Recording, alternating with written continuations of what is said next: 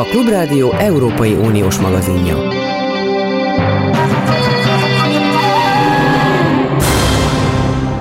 Jó napot kívánok, Zentai Péter vagyok.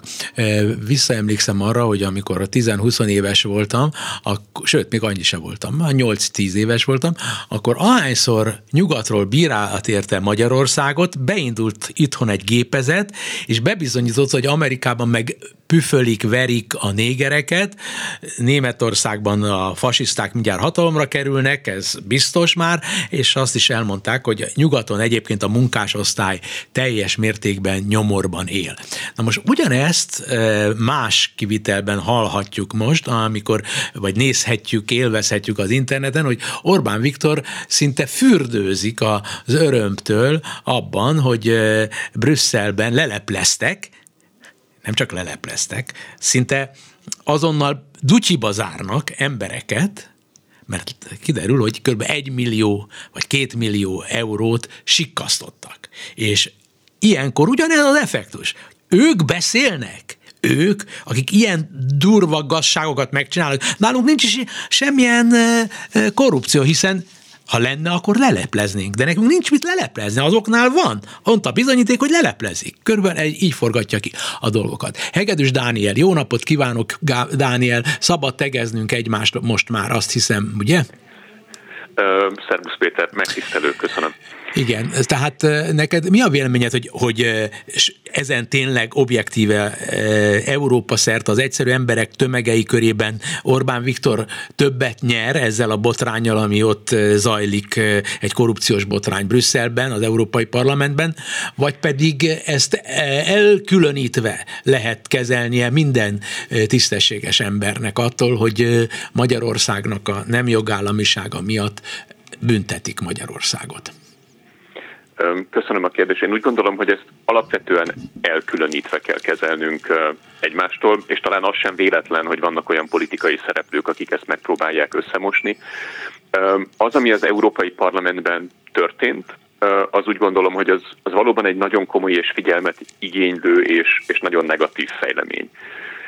Részint azért, mert rámutat arra, hogy az elmúlt években az Európai Parlamentnek az átláthatósági és az etikai szabályai sok szempontból meglehetősen gyengék voltak, nem véletlenül voltak gyengék, adott esetben maguk az európai parlamenti képviselők és a, és a politikai pártoknak a vezetősége alakította őket így tudatosan, és, és érdemes reflektálni arra, hogy hogy igen, abban az esetben, amennyiben a, a transzparencia szabályok, az elszámolási szabályok azok gyengék, azok utat nyitnak ilyen korrupciós és befolyásolási kísérleteknek. Úgyhogy úgy gondolom, hogy Roberta Metzola parlamenti elnök asszonynak fele részben igaza volt. Ez valóban egy támadás egyébként úgy az Európai Parlament, mint az Európai Unióval szemben, ahol külső autoritár hatalmak próbálnak maguknak befolyást vásárolni.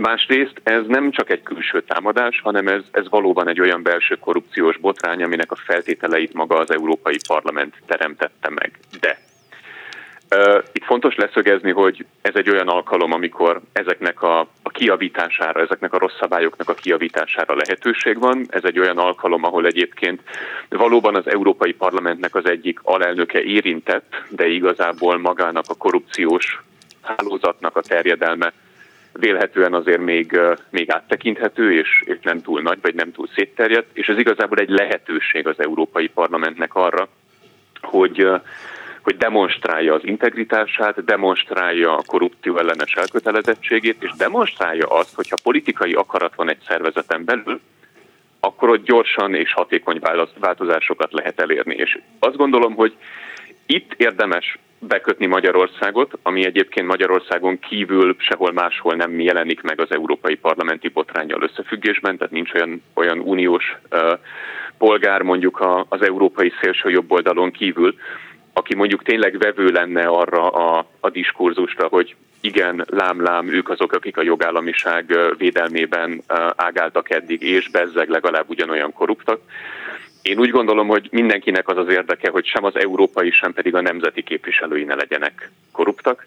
Viszont ami most itt az Európai Parlamentben történik, az az, hogy igazából a dolog nyilvánosságra kerülését követően, belül, követően három napon belül megfosztották Kylie alelnök asszonyt a pozíciójától, előzetes letartóztatásban volt, és igazából egy héten belül beindult a parlamentnek a a gépezete, hogy milyen új szabályokra van szükség. Úgy gondolom, hogy ez a reakcióidő, és igazából a dolognak a tartalma az élesen szemben áll azzal, ahogy talán magyarként megéltük az elmúlt 12 évben a korrupciónak az üldözését, a felkutatását Magyarországon, vagy önmagában az, hogy amikor effektíve tényleg eurómilliárdokról volt szükség, akkor valóban a magyar kormány egyébként ténylegesen antikorrupciós intézkedéseket hozott, vagy igazából csak szimbolikus lépésekkel megpróbált pénzhez jutni, annélkül, hogy bármilyen formában is átláthatóbbá tette volna mondjuk Magyarországon az uniós pénzek felhasználását. Igen, az egyik oldalon egy tisztulási folyamat azonnal beindul, a másik oldalon pedig nincs tisztulási folyamat, hiszen ha lenne, akkor azt mondhatnák, hogy, hogy nektek volt igazatok, mert mi, mi eleve tiszták vagyunk, nálunk mit kell tisztítani? És ez itt a óriási különbség, azt hiszem, ezben egyetérthetünk, hogy amíg ezek nem ismerik el, amit csinálnak, ezzel szemben azok elismerik, és azonnal bocsánatot kérnek, és megteszik a lépéseket. Ez a drámai különbség Magyarország és az Európai Unió legtöbb tagállama között. A drámai különbség, ha még egy mondatot megengedsz, talán az, Igen. hogy az Európai Parlament esetében a korrupció azért diszfunkcionális mert hogy az intézménynek Igen. a működése nem a korrupcióra épül. És ennek megfelelően valóban, hogyha komoly politikai következményekkel fenyeget a korrupció, akkor az működésbe hoz tisztulási folyamatokat. Magyarországon a rezsim azért 12 éve többé-kevésbé a stratégiai korrupcióra épül, és mint ilyen a korrupció nem diszfunkcionális, hanem a rezsimnek a része és nyilván ezen keresztül azért érthető valóban a, fellépés is a korrupcióval szemben. Igen, az a kérdés igazából, hogy meddig lehet ezt a párhuzamos valóságot építeni, hiszen a kettő nem fér össze egymással. Úgy van, ahogy Lánci úr is fogalmazott, hogy, hogy az, amit maguk korrupciónak neveznek, az ennek a rendszernek a fő politikája. Már most, hogyha a rendszer fő politikáját megváltoztatom, akkor magát a rendszert kell megváltoztatni, és ez nyilvánvaló, hogy nem történhet meg Orbán Viktor és csapata részvételével. Ennél fogva teljesen kilátástalananak érzi a kívülálló ezt a helyzetet. Te nem érzed reményt reménytelennek e tekintetben? Én úgy gondolom, hogy nagyon érdekes lesz az előttünk álló bő három és fél hónap. Ugye március 31-ig kell a magyar kormánynak azt a 27 mérföldkövet teljesíteni, amiből 17 részben a, a korábbi antikorrupciós intézkedéseknek a tartalmilag is megfelelő végrehajtása lenne. És úgy gondolom, hogy ez a három és fél hónap pont erre a dilemmára fog egyébként egy, egy választ adni. Tehát, hogy akkor, amikor effektíve tényleg az antikorrupciós intézkedésektől függ az, hogy mondjuk 5,8 milliárd euróhoz hozzáfér a jelenlegi gazdasági helyzetben Magyarországban sem, akkor a kormány meddig tud elmenni annélkül, hogy effektíve tényleg azt érezné, hogy a, hogy a saját holdudvarának a, az egzisztenciáját fenyegeti, úgy adott esetben pénzügyi, mint igazságszolgáltatási értelemben az, hogy, hogy valódi korrupció ellenes mechanizmusokat és intézményeket állítanak fel. Én nem látom kilátástalannak, én szkeptikus vagyok, hogy abból a szempontból, hogy ez, hogy ez megtörténhet.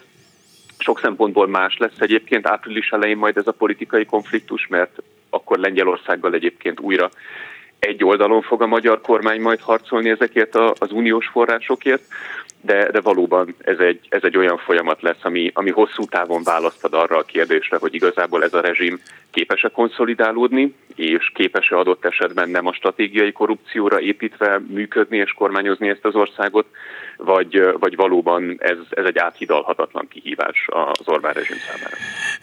Elmondtad, de nem árt, ha ismét érvekkel alátámasztva röviden összefoglalnád, hogy miért is tartod tulajdonképpen az Orbán rendszer számára nemhogy nem győzelemnek, hanem inkább egyfajta szoft verességnek, vagy nem is szoft verességnek mindazt, amit az elmúlt napokban ők győzelemként, vagy kimondatlanul győzelemként állítanak be Európai Uniós pénzek ügyében.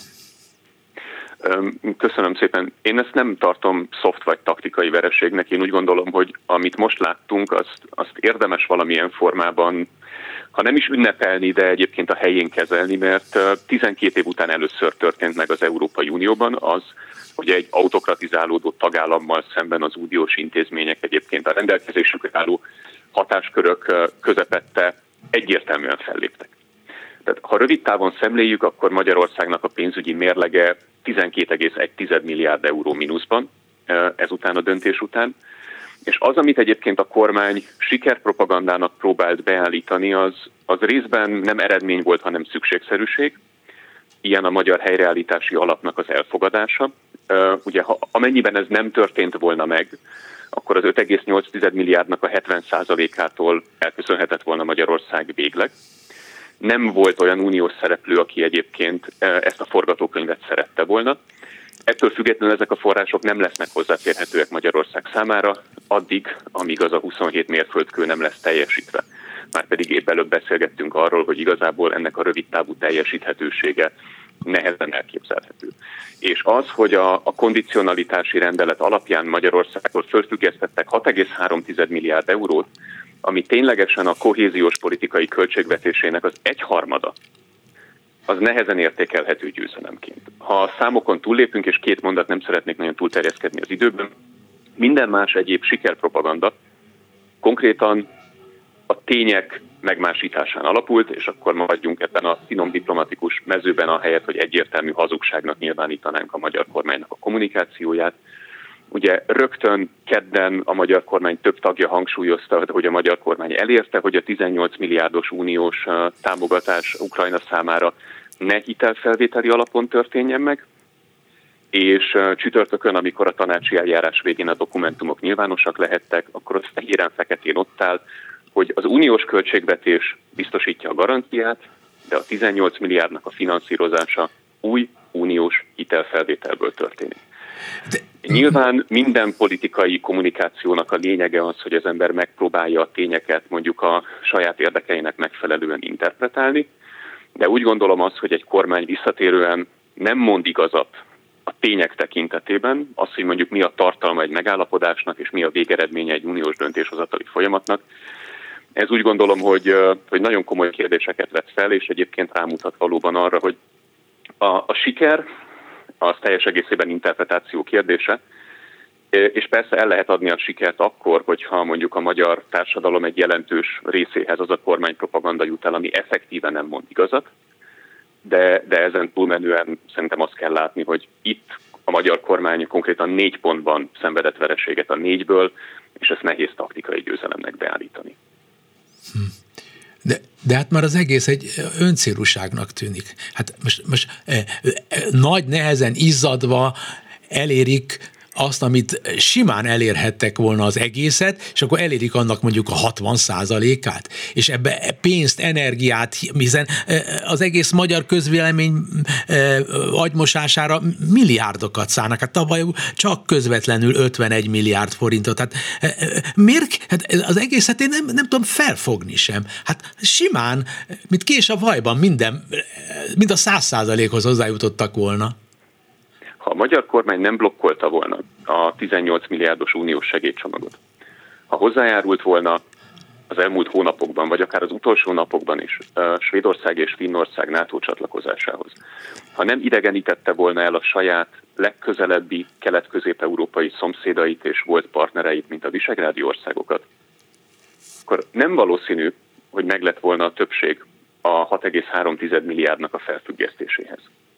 Vagyis, hogyha nem lett volna mindez az erőlködés, és Igen. az, hogy a magyar kormány háromfrontos háborút vív, akkor, akkor a végső számla az messze jobban néznek ki a magyar állampolgárok és a magyar gazdaság számára. Hát nem, tulajdonképpen újra, számomra nem újdonság, csak újra-újra hallom olyanoktól, mint te, aki nyilvánvalóan ezerszer, és ezt nem túlzok, többet ért a lényekhez, a részletekhez, hogy hogy ez így van, innentől kezdve nem tudok mást gondolni az én hazámról, hogy itt egy önkényuralom van. Hát, hát ez, ez, ez, ez a nép elleni hadművelet hogy, hogy a, nép pénzét arra használják, hogy, hogy, hogy kevesebb jusson a népnek. Hát én nem is értem. Na mindegy, nem fogok bosszankodni, és nem fogok itt idegösszeomlást kapni. Annyit nem ér az ügy. Legyen csak egészség. Hegedűs Dániel, nagyon szépen köszönöm neked, és kívánok a hallgatóim nevében kellemes, boldog ünnepeket. Köszönöm a lehetőséget, kellemes ünnepeket, kellemes hétvégét. Szervusz, viszontlátásra. Gordon István, Lengyelország avatott szakértője. Szervusz István! Szervusz, üdvözlöm a kedves hallgatókat! Belehallgattál abban, amit mondott Hegedűs Dániel. Kérdezem tőled, hogy ez a felháborodás, ami belőlem így kifakad, és nem tudom, hogy egyetért ez azzal, hogy, hogy én miért vagyok felháborodva, akár igen, akár nem. Így az az ok, ami miatt én fel vagyok háborodva. Ez létezik-e az egyébként testvérének mondott Lengyelországban? Természetesen érthető a te felháborodásod, és hogy mondjam el, hogy bármennyire is alapvető kérdés Lengyelországban ezek a újjáépítési alapokból származó pénzeknek a beépítése a gazdasági életbe, hiszen pontosan tudjuk, hogy 36 milliárd euróról van szó, lényegesen több, mint Magyarországnak, ráadásul ennek kétharmada vissza nem térítendő, és a ma fennmaradó 12 milliárd is minimális kamattal adatik meg a lengyeleknek Lengyelországban választási év előtt állunk. Tehát a lengyelek figyelme jelen pillanatban megosztott, és egyszerűen nem tudják, hogy miért idegeskedjenek, miért tühöngjenek, vagy miért boruljanak ki ők rendkívül nehezen viselték el a járványt, függetlenül attól, hogy igyekeztek a lengyelek vezetők mindent megtenni az ügy érdekébe, de többre nem sikeredett, mint ami itt Magyarországon a magyar kormánynak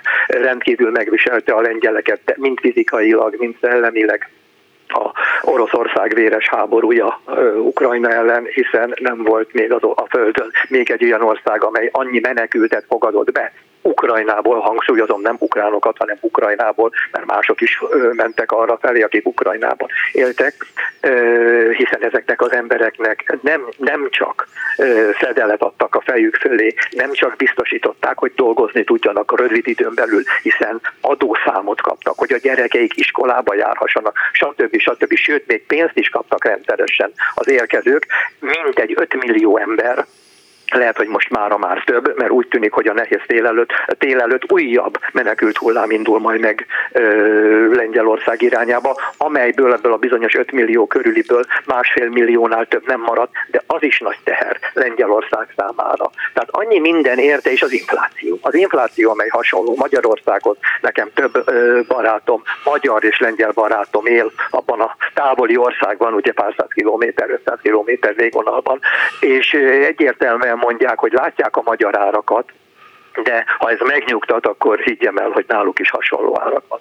Visszatérve az, az eredeti kérdéshez. Persze, hogy a lengyelek is dühöngenek ezen az egészen, és hogy miről van szó? Pont itt ugrik be az a bizonyos dolog, amit rögtön a kérdésed, ele, a kérdésedre adott válaszomban elején mondtam, nevezetesen az, hogy az ország vezetői, tehát van egy ilyen háromszög, államfő, kormányfő és Kaczynski. Ugye hát az ország három irányítója. Ezek az emberek nincsenek jó viszonyban. Mondhatnám annyiban, hogy a kapcsolattartásuk nem folyamatos, nem állandó.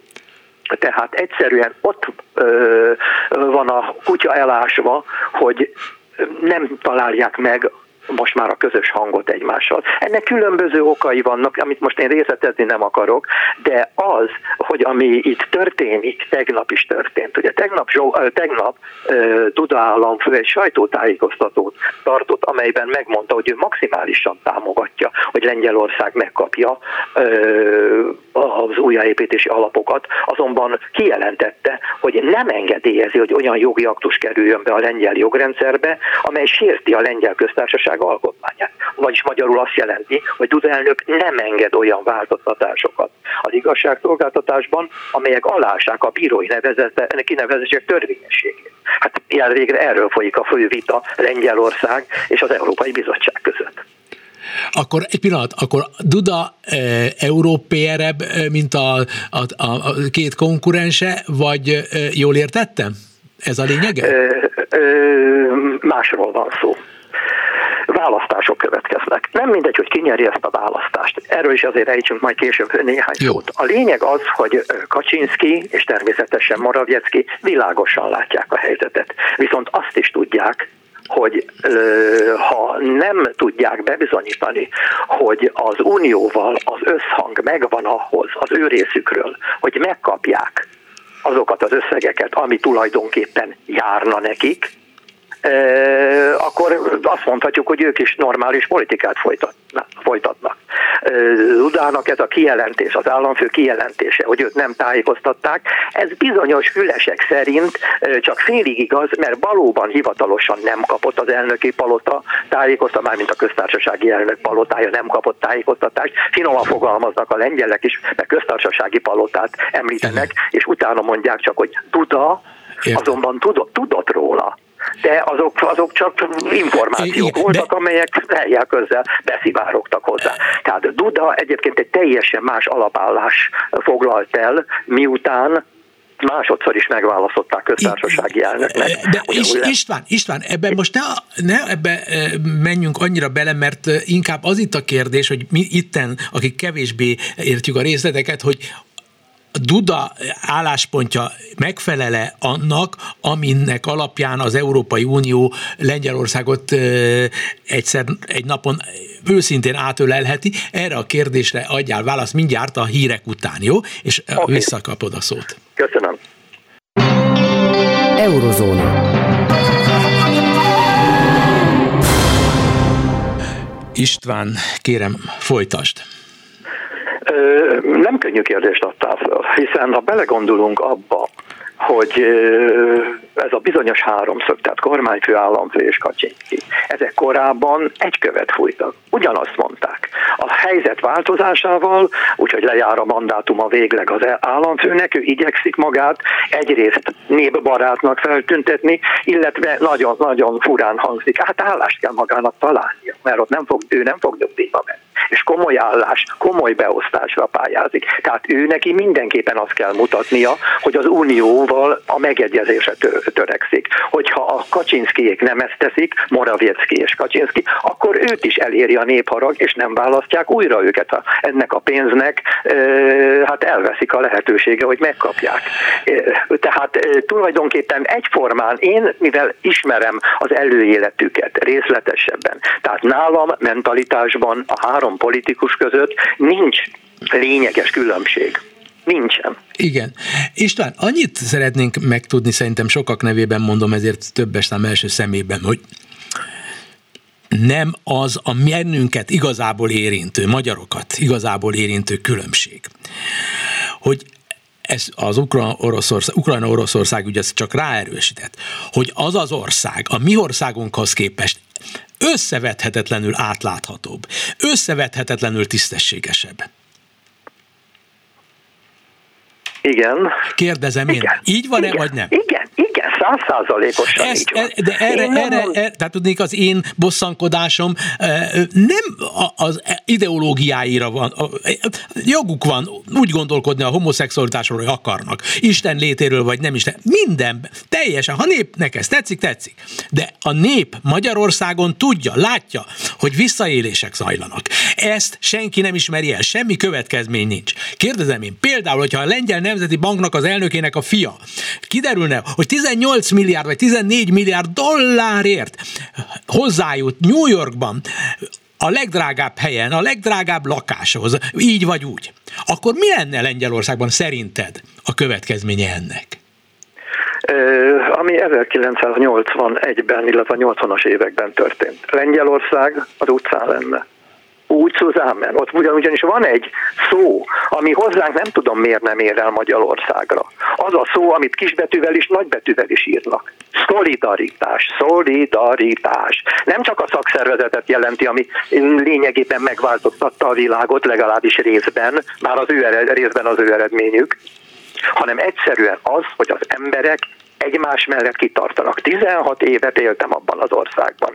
Ha az orvosoknak fájt a hasa, kimentek a tanárok, az ápoló, ápolónők, nem csak Varsóban, a nagyvárosokban, kisebb városokban. Ha csak azt mondom, hogy ott volt az abortusz törvény, amit bevezetett az új, a, leg, a világ egyik legdurvább abortusz törvényét, amit bevezettek a, bevezetett a lengyel kormány, és elfogadta a Szejm. Most kérdezem meg, te, hogy mit gondolsz, hogy hány ember volt kint egy nap Lengyelország szerte? Egy millió sőt egy milliónál több, és hetekig tartott ez a tüntetési hullám, és 100-200 ezer ember minden nap az utcán volt. És nem csak, a, nem csak a nők, a nyugdíjas öreg mamák pártot alapítottak, hogy kimenjenek a fiatalok mellett tüntetni. A férfiak elmentek a testvérükkel, a lánytestvérükkel, a feleségükkel. Hát ott létezik szolidaritás. Ha csak egy példát mondok, az újságírókat, mint hogy nálunk is megtették, a lengyel parlament egy kockájára, egy egész kis területére korlátozták egy délutáni ülés alkalmával. Három órán belül az ország leglész, legkülönbözőbb részéről összegyűltek az emberek, az egész országból, foglalkozásra, nemre, nem identitásra való tekintet nélkül, és nem engedték másnap reggelig kijönni, másnap reggelig a parlamenti képviselőket. Mindegyik valahol valamilyen vészkijáraton, hátsó kijáraton reggel hét után távozhatott a, parlam, a lengyel parlamentből Kaczynszki elnök is. Hát mert ez a lényeg, az összefogás. Nem az, hogy kimegyünk páran, néhányan nézzük a fotelből, hogy mi újság. Ott az emberek az utcán vannak, és ne is ábrándozzunk, hogy másképp fogadja a magyar társadalom addig, amíg nincs kisbetűvel írott szolidaritás az emberek között. Igen.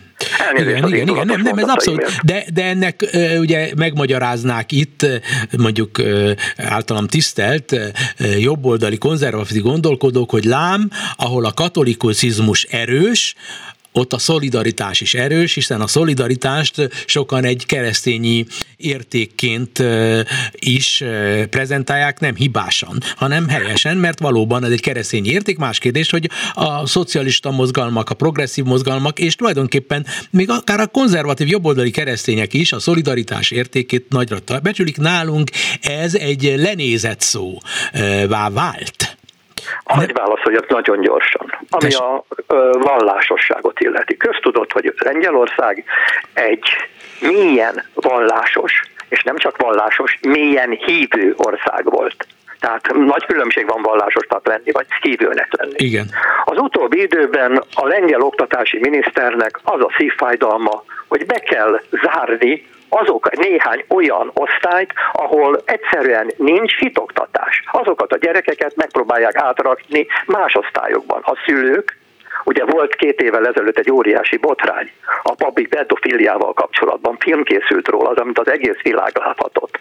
A 40-50 millió kattintás az interneten volt fönn, volt ez a filmen, és ö, feketén-fehéren bebizonyították, hogy igen, létezik, és a papok beismerték, hogy igen, ezt és itt tették, és ez a folyamat a mai napig tart a mai, a mai napig tart, mert egyre több pap kerül ö, hasonló váddal a bíróság elé. Az, hogy milyen ítéletet hoznak, az megint egy más kérdés. De annak a bizonyos vallásosságnak, hithűségnek, aminek tanulói lehettünk, akár 10-15 évvel ezelőtt nyoma nincs Lengyelországban. Természetesen az idősebbek, nem mondom, hogy a fiatalok között nem lehetnek, de az a, amikor azt mondtuk, hogy 80-90 százaléka az országnak hívő ember, ma már a vallásosok száma is az 50 százalék alatt van. És ez óriási jelentőség, és a szolidaritás mégis létezik Lengyelországban. Igen, igen, igen, igen, igen. Tehát tulajdonképpen valami olyasmiről van szó, hogy a lengyel társadalom egy másfajta társadalom, és egész biztos vagyok benne, ugye, hogy, hogy a, a sajtónak a sokrétűsége azért érintetlen, tehát hogyha bekapcsolok egy kereskedelmi rádiót, nem hírekben minden fél órában kormánypropagandát hallhatok csak. Ez természetesen így van, de azt is elmondom, hogy idézőjelben mondom, hogy a kesma, a kesma ott is létezik, vagyis hogy 500 fölötti lap van egy bizonyos ember kezében, aki véletlenül a, az ottani, az Orlen, már megismerhetjük pár napja léteznek az Orlen benzinkutak Magyarországon. Igen, igen, igen. Az Orlen vezérigaz, elnök vezérigazgatójának a kezében vannak. Uh-huh. A Kaczynszki segítségével. Értem, Tehát értem, azért, értem. Na, na most ez nem, ez, ez hát korrupció, nem tudom minek nevezzük, de ez nem az, hogy egy-egy embernek a zsebében felhalmozódik X mennyiségű összeg. Kaczynszki nem a leghatározottabban fellép ami, ahogy tud a korrupció ellen. Rajta tudatosan nem megy keresztül korrupció, egyszer akarták ők, őt megvezetni, azonnal, ahogy észhez tették őt, mert észrevették az emberei, hogy itt valami olyan készül, olyan baba akarják beugrasztani, négy-öt évvel ezelőtt egy ikertornyot akartak felépíteni. Ugye az Ikerről, az Iker testvére juthat eszünkbe, aki köztársasági elnök volt, és Smolensknél a repülőgépe megsemmisült.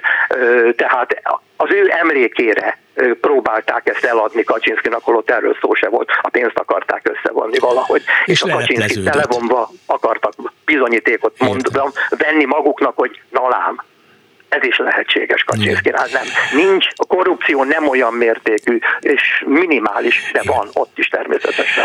Most mindjárt egy Ukrajnához és a katonai fejleményekhez kapcsolódó szakértővel fogok beszélni, de annak a bevezetéseként kérem a te rövid válaszodat. Grandiózus-e történelmi szempontból az, és globális jelentősége van, hogy Lengyelország ebben az Ukrajna-Oroszország kérdésben a lehető legkeményebben és leg, a történelem fejlődés szempontjából legprogresszívebben áll ehhez a háborúhoz. Nagyon rövid leszek. Igen. Lengyelországnak Ukrajna se volt a szívecsücske. Voltak feszültségek a két ország között. De az, hogy az oroszok ellen kell fellépni, az mindent felülült, az az ász.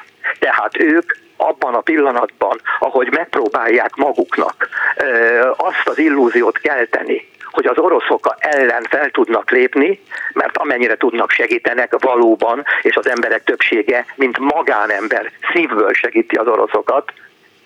Nem az oroszokat, az ukránokat ő, ő náluk ez természetes, szívből jövő, tehát Kaczynski abszolút ezért is van őnek egy meglehetősen területes viszonya Orbánnal, mert ő nem tudja elviselni azt, hogy Orbán Viktor Putyinnal hát egy követ fúj bizonyos témákban.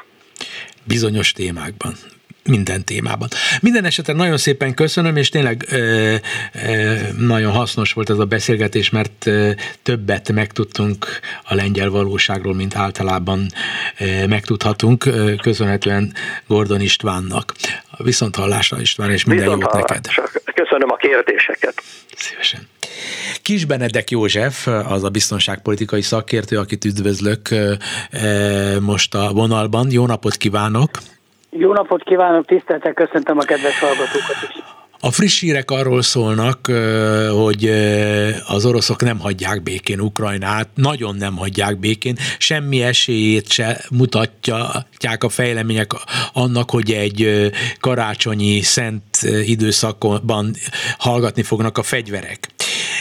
Hogy látja most ennek, most makróban, volt idő, amikor azt gondoltuk, hogy az ukránok ezt e, e, belátható időben megnyerhetik, volt idő, amikor azt mondtuk, hogy az oroszok egy belátható időn belül megnyerhetik, de most egy olyan padhelyzetszerű dolog alakult ki, vagy pedig látja a fejlemények mögött a hosszú távú tendenciát? Semmiképpen nem alakult ki padhelyzet, egy rendkívül dinamikus háborúról van szó, folynak különböző területen a küzdelmek, egyik fél sem érte el a célját, és hogyha azt mondjuk, hogy Ukrajna, Oroszország, ez így rendben van, de egy kicsit, ha már stratégiailag akarjuk nézni a kérdést, akkor azt mondom, hogy elérte az Egyesült Államok azt, hogy Oroszország meggyengüljön, nem érte el.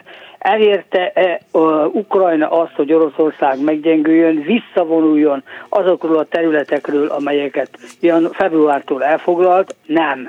Elérte Putyin azt, hogy legalább a négy megyét elfoglalja? Nem.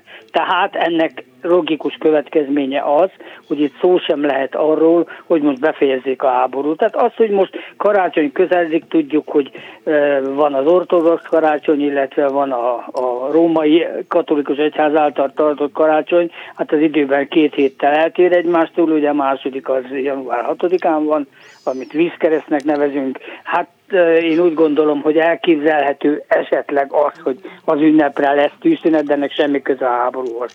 Tehát, hogyha tartanak is tűzszünetet, a háború ugyanúgy folyik, mint ha nem történt volna a karácsonyi ünnep. Ennek a kettőnek egymáshoz gyakorlatilag semmi köze nincs, de el tudom képzelni, hogy semmiféle tűzszünet nem lesz. Oroszország teljes egészében, teljes fronton támad a ö, Szakadár megyékben, és azt lehet tapasztalni, hogy Bakmut környékén nagyon kemény harcok folynak.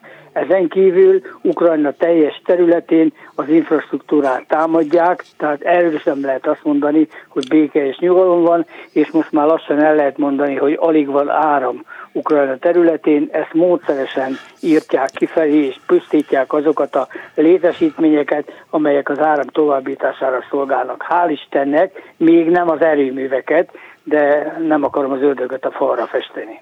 És közben dróntámadások érik Ukrajna fővárosát, Kievet is, ugyebár? Igen, és nem csak Kievet, hanem most már már a Harkovot is támadják, ugye múlt héten Ogyesszán támadták, tehát lehet azt látni, hogy a nagyvárosokat is támadják, milyennek a cél, ne legyen áram a lakásokba, kiket sújtanak ezekkel a porgáli lakosságot. Tehát az oroszok, ugye, oroszok ugyan nem így állítják be, mert azt mondják, hogy katonai létesítményeket támadnak, de hát ez valóságban nem így van. Azokat is támadják, de azon kívül sajnos a polgári létesítmények ellen is nagyon kemény dróntámadások vannak, ami egy olcsó fegyver, gyakorlatilag azt mondják, hogy olyan 20 ezer dollár körül van egy ilyen drón, amit hát fölé megy a cél fölé, és rázón, és ezzel megszemesíti.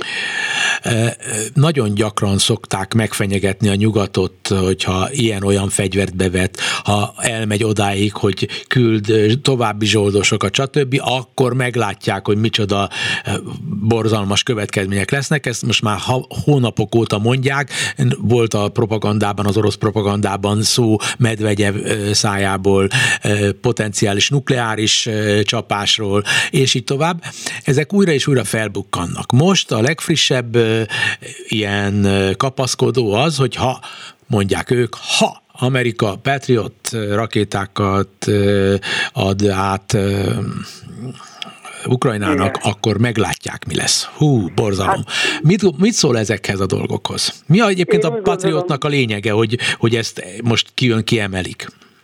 Én úgy gondolom, hogy amit a Medvegyev figyel, vagy mond, azt egyáltalán nem lehet komolyan venni, mert őt orosz oldalról sem veszik. Tehát ő a megmondó ember kategóriába tartozik. Igen, szereposztás. hogy komoly beosztásban van, de ettől függetlenül érthető módon az oroszok félnek a Patriot rakétáktól, de a Patriot a világ legkorszerűbb légvédelmi rakéta rendszerei közé tartozik, ami azt jelenti, hogy ha ebből átadnak néhányat, nyilván Ukrajna légvédelmét a Patriotokkal nem tudják átadni, de átadták a Lazams rendszert is, az is egy rendkívül fejlett, mi is ilyet fogunk kapni majd 2024-ben az amerikaiaktól, illetve nem kapni, hanem venni.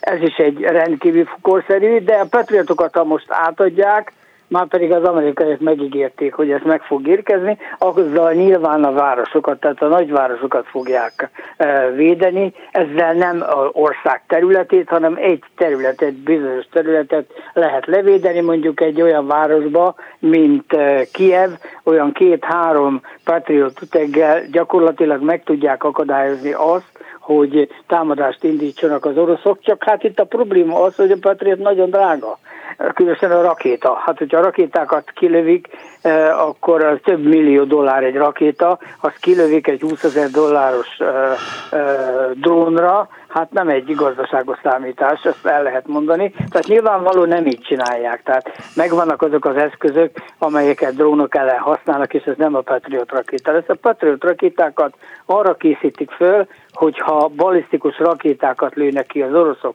azért még van nekik egy pár, akkor az ellen védelmet nyújtson. Nagy luxus lenne ezt az igen drága, rendkívül pontos fegyvert drónok ellen felhasználni.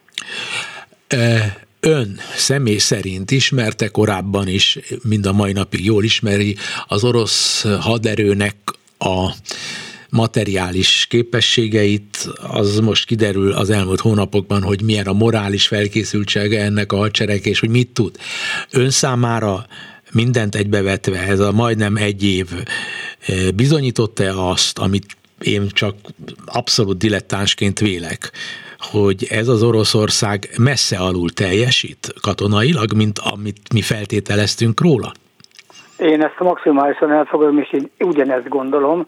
Tehát én nem tételeztem volna fel azt, hogy Oroszország ilyen eszközökkel, ilyen felkészületlenül, ilyen gyenge hadműveleti vezetéssel nekivágjon annak, aminek nekivágott. Tehát, hogy téves értelmezések sorozatát láthatjuk. Hát eleve egy 200 ezer körüli haderővel nem lehet neki, menni Ukrajnának, ahol szintén eh, a ország fel volt készítve, több mint 200 ezer fővel arra, hogy védekezzenek, és nagyon rosszul értékelték az elkölcsi állapotot, mert hogy az ukránok azért a hazájukat védik, és eszükbe sincs várni a felmentő orosz hadsereget, ahogy ezt elképzelték az oroszok. Tehát itt, eh, itt nagyon sok olyan vezetési hiba történt, amit hosszú ideig, hosszú éveken keresztül szakembereknek lehet ellenő, e, elemezni, és lehet tanulmányokat készíteni. Eleve, eleve e, ennyi erővel, 200 ezer fővel, egy több mint ezer kilométeres fronton egy időben támadást indítani, úgy, hogy a szárazföldi erő, légierő és a haditengerészeti különleges erőkről nem is beszélek, tevékenységét nem hangolták össze, az azt jelenti, hogy mélységesen lebecsülik a másik felet. Hát és ez nem jött be. És ön eh, nem becsült le most utólagosan visszatekintve annak idején az ukránok képességeit, különösen azokban a napokban, amikor már Kievet ostromolták néhány nappal az agresszió megkezdése után az oroszok? Az kievek, az ukránok képessége mögött mindenképpen ott, le kell, ott kell látni a nyugati képességet. Tehát, hogyha arról lett volna szó, hogy Ukrajna nem kap semmiféle támogatást, akkor az a háború nem így alakult. Sokkal hamarabb elfoglalták volna, a fontosabb területeket, bár így is, amit az elején említettem, nagyon sok probléma volt. Én úgy gondolom, hogy a nyugati támogatás rengeteget számított, számít, és a jövőben is számítani fog Ukrajna számára, hiszen lőszert biztosítanak, olyan korszerű fegyvereket adnak át, ami meg se közelíti eh, képességben az orosz eszközöket.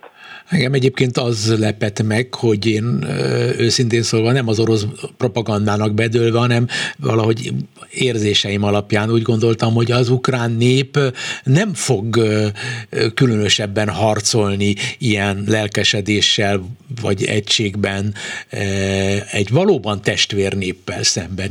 Mert akárhogy is nézzük, ez egy, ez egy két testvér nép. Én én, én ezen nagyon csodálkozom, tehát ha, ha mégis bűnbakot keresek, akkor csak Vladimir Putyinban találom meg, hogy ő mennyire lenézi a, másikat, illetőleg, hogy mennyire felsőbbrendűnek tartja önmagát és a saját országát. Ez pontosan így van, hogy mondja, de úgy egyébként nem úgy lenézi, nem is tartja önálló országnak. Mi az az Ukrajna? Hát nem, nem egyszer mondtam igen, már igen, igen. Putin. Tehát neki ez, mint nem is létezne, ez valami, valami beteges képződmény a Nagy Oroszország testén, amit tehát le kell vágni, le kell faragni, igen. rendbe kell tenni sebészeti eszközökkel, és erre a sebészeti eszközökre az orosz tüzérség kezdetben, ma pedig már inkább a drónok szolgálnak. Igen, de, de ugye Ukrajnában ö, mindenki beszélt oroszul, és nem is lehetett különösebben, amikor én voltam ott, hát nem lehetett megkülönböztetni, és szó se volt arról, hogy ki itt orosz anyanyelvű, és ki ukrán. Tehát én azt gondolom, hogy olyan sokat az orosz anyanyelvű, hogy, hogy az csak na. Tehát ennél fogva itt az orosz anyanyelvűekben is kiépítettek egy ugrán, ukrán nemzettudatot, nem a mindegyikben, de nagyon sokban én szerintem. Itt 91 óta egy nemzetállam kiépítése van folyamatban, amely mindenképpen elválasztja önmagát Oroszországtól, nem akar Oroszország részévé válni, és hát tulajdonképpen egy meghatározó jelentőségű katonailag, politikai állam kíván lenni Európában, tehát erre nagyon odafigyelnek ők. Mindenképpen büszkék arra, hogy az ukrán nép, az ukrán nemzet. Na most azok az oroszok, akik ott élnek ukrán területen, nagyon sokan elfogadták ezt, sokan nem természetesen, hát ebből van a konfliktus, és hát lehet látni azt, hogy elsősorban az ország keleti részén vannak a gondok, már a déli részén ott azért inkább ukrán nézeteket vallanak az emberek, mint sem orosz nézeteket, tehát ebből Egyelőre én nem látok semmiféle kiutat, legalábbis ami a béke irányába vezetne, sőt, én azt szoktam mondani, hogyha létrejön egy béke megállapodás, azután se lesz béke. Azután is folytatódik ez a, ez a ellenségeskedés a két nép között. De, de a nyugat, ahogy ön mondotta, meghatározó szerepet játszotta azzal, hogy bebizonyította, hogy milyen ügyes gyorsasággal tud logisztikai rendszereket átalakítani, fantasztikus gyorsasággal, fantasztikusan tudta integrálni eh, sikerrel a jelek szerint a, a, a teljesen másfajta nyugati eh, fegyveres eszközöket az ukrán elmaradottabb haderőbe, és betanították őket, stb. Tehát ez mindenképpen óriási pénzeket és áldozatokat követelt a nyugattól, Lengyelországtól, személyes eh, szolidaritást és egy csomó más országtól. Tehát itt most ennyi energia befektetés után a nyugat egyszerűen nem hagyhatja cserben Ukrajnát. Nem engedheti meg, hogy verességet szenvedjen. Ez pontosan így van. Hát akkor, akkor el kell, hogy dőljön ez a dolog. Vagy úgy, hogy az oroszok egy atomfegyvert vettek be. Államok között. Tessék? Oroszország és az Egyesült Államok között el kell dőljön. Tehát itt arról van szó, hogyha az oroszok azt mondják, hogy nem folytatják tovább a küzdelmet, akkor az Egyesült Államok győzött, Ukrajna abszolút a nyugati világhoz fog tartozni, amit az oroszok nem tudnak elviselni. Fordítva pedig oroszokat meg kell gyengíteni, hogy még egyszer ne tudjanak támadni, tehát Ukrajna viszont nem lehet Oroszország része. Ennek következtében a háború még sokáig folytatódni fog. És hát ne beszéljük arról, hogy, hogy a NATO logisztikai rendszere világon a legfejlettebb, ez az egyik megállapításom. A másik, hogy az ukrán katonák kiképzése nem februárban kezdődött, hanem évekkel ezelőtt ők már nagyon régóta részt vesznek különböző NATO tanfolyamokon, országokba, és hát a nyugati kultúrát, a hadművészetet e, gyakorolják, megismerik, illetve megkapják hozzá a technikai eszközöket. Mégis a, ezeket ön e, látja jobban százszor, mint én, és mi, mi, mi ketten egy nyelven beszélünk, magyarok vagyunk, és, és e, látjuk, hogy itt van egy agresszor, és van egy agresszornak egy áldozata. Vannak részletkérdések, amelyekben biztos, hogy minden oldalon vannak igazságtalanság, de hogy, mivel magyarázom, és ez nem csak ön, mint tapasztalt, okos ember, mivel magyarázza az, hogy a mi népünknek ekkora hányada képes arra, hogy, hogy, hogy azt higgye, hogy, hogy az ukránok itt az agresszorok nagyjából. Ez, ez, hát ez mi? vannak ilyenek, akik azt hiszik természetes, hát a propagandának az eredménye nyilvánvaló, folyik Magyarországon. De, de magyar embereknek van a józan paraszti eszük. Hát ezt nem lehet. Segítek is a határon. Meg kell nézni, hogy hány magyar van a határon, akik segítik, akik befogadják az embereket, gyűjtönek, tehát itt azért nem egyértelmű, hogy a magyar emberek elítélnék, sőt, a magyarok részéről azért komoly nagy támogatás van. Az más kérdés, hogy a politika szintjén ez másképp néz ki. Sajnos a vezetésnek arra nincs ideje, hogy elmenjen a szomszédba tárgyalni, és kényes kérdéseket megbeszélnek, mert hát a világ más részébe mennek inkább, ahol probléma különösebben nincsen, viszont jó messzire el lehet menni abból a, a igen kínos helyzetből, ami a közvetlen szomszédságunkban van. Pedig nem ártan egy kicsit szétnézni a környezetbe és tárgyalni a szomszédokkal e, a kapcsolatokról is, e, Ukrajnáról is, meg hát egyébként a jövőről, mert hát végül is akár tetszik, akár nem, Európának ezen a részén élünk, és Ukrajna a háború befejezése utáni szomszédunk fog maradni, és egyáltalán nem biztos, hogy milyen lesz a viszony a két ország között. Látható az, hogy ugye a többi ország, most itt a kelet-európai országokra gondolok, meglehetősen jó kapcsolatot épített ki Ukrajnával. Hát meg kell nézni, mit csinálnak a Igen. balti országok, a lengyelek, Igen. a románok, tehát itt, itt tulajdonképpen egy ország lók ki a sorból elég masszívan, kormányzati szinten, ezt szeretném hangsúlyozni, és ez Magyarország. Hát ez van, és ez nekem megmondom őszintén, hogy nagyon fáj.